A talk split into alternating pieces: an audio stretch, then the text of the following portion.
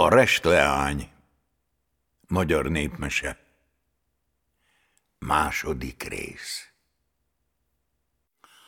Mentek tovább, az ember megint úgy csinált, mint a találkozott volna valakivel, és ezért aztán nagyot köszönt a levegőnek. Jó napot! Adjon Isten! Hát kent hova megy? Én a búcsúra. Hát abban a zsákban mit visz? Egy mást. Hadd csak, mondta, és azzal jó rávágott a zsákra. Az asszony meg se nyikkant, pedig nagyon fájt neki az ütés. Hát mentek tovább. Az ember újra úgy tett, mint a találkozott volna valakivel, és hangosan köszönt. Jó napot! Ha, hagyjon, Isten! Hát kent hova megy? Ha, hát kent, én ide, ebbe a faluba. Én bizony a bócsúra. Mit visz abban a zsákban? Én egy kicsi búzár. Na hát, ez jó kemény, mondta, és azzal jó rávágott a zsákra. Szegény menyecske csak hallgatott a zsákba, Végre odaértek az anyjáékhoz, a fiatalember kifogta a lovat, s mondta volna még az anyósának, hogy menjen ki, ott a lánya a szekérderekában, de erőst, sok vendég volt, szégyelt előhozakodni ebben. Így hát egyedül ment be a házba enni-inni. Hát Kati, hol van? kérdezte az anyósa. Nem mondott erre az ember semmit.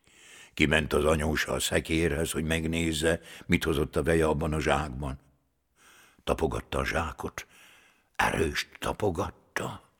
Jaj, Istenem, milyen ügyes lett a lányom, kiháltotta. Még gombolyagot is hozott. Tapogatta a lánya térdeit, csak könyökét s fejét is. A menyecske csak hallgatott a zsákba, nem mert szólni egy szót se hanem megvárta, hogy a vendégek elmenjenek, és akkor kibújt, bement a szín alá, és ott valami rossz kamátot magára húzott, aztán beoldalgott az oldalkamrába, kivette egy zsák guzsaj csepűt, azt felkötötte egy jó nagy guzsajjal, és biza oda beült, csak font, font, font. Édes leánykám, te most jöttél ide, ugye? kérdezte az anyja, mikor meglátta. Én bizony nem, hanem régebben. Ha mit hoztál a zsákba?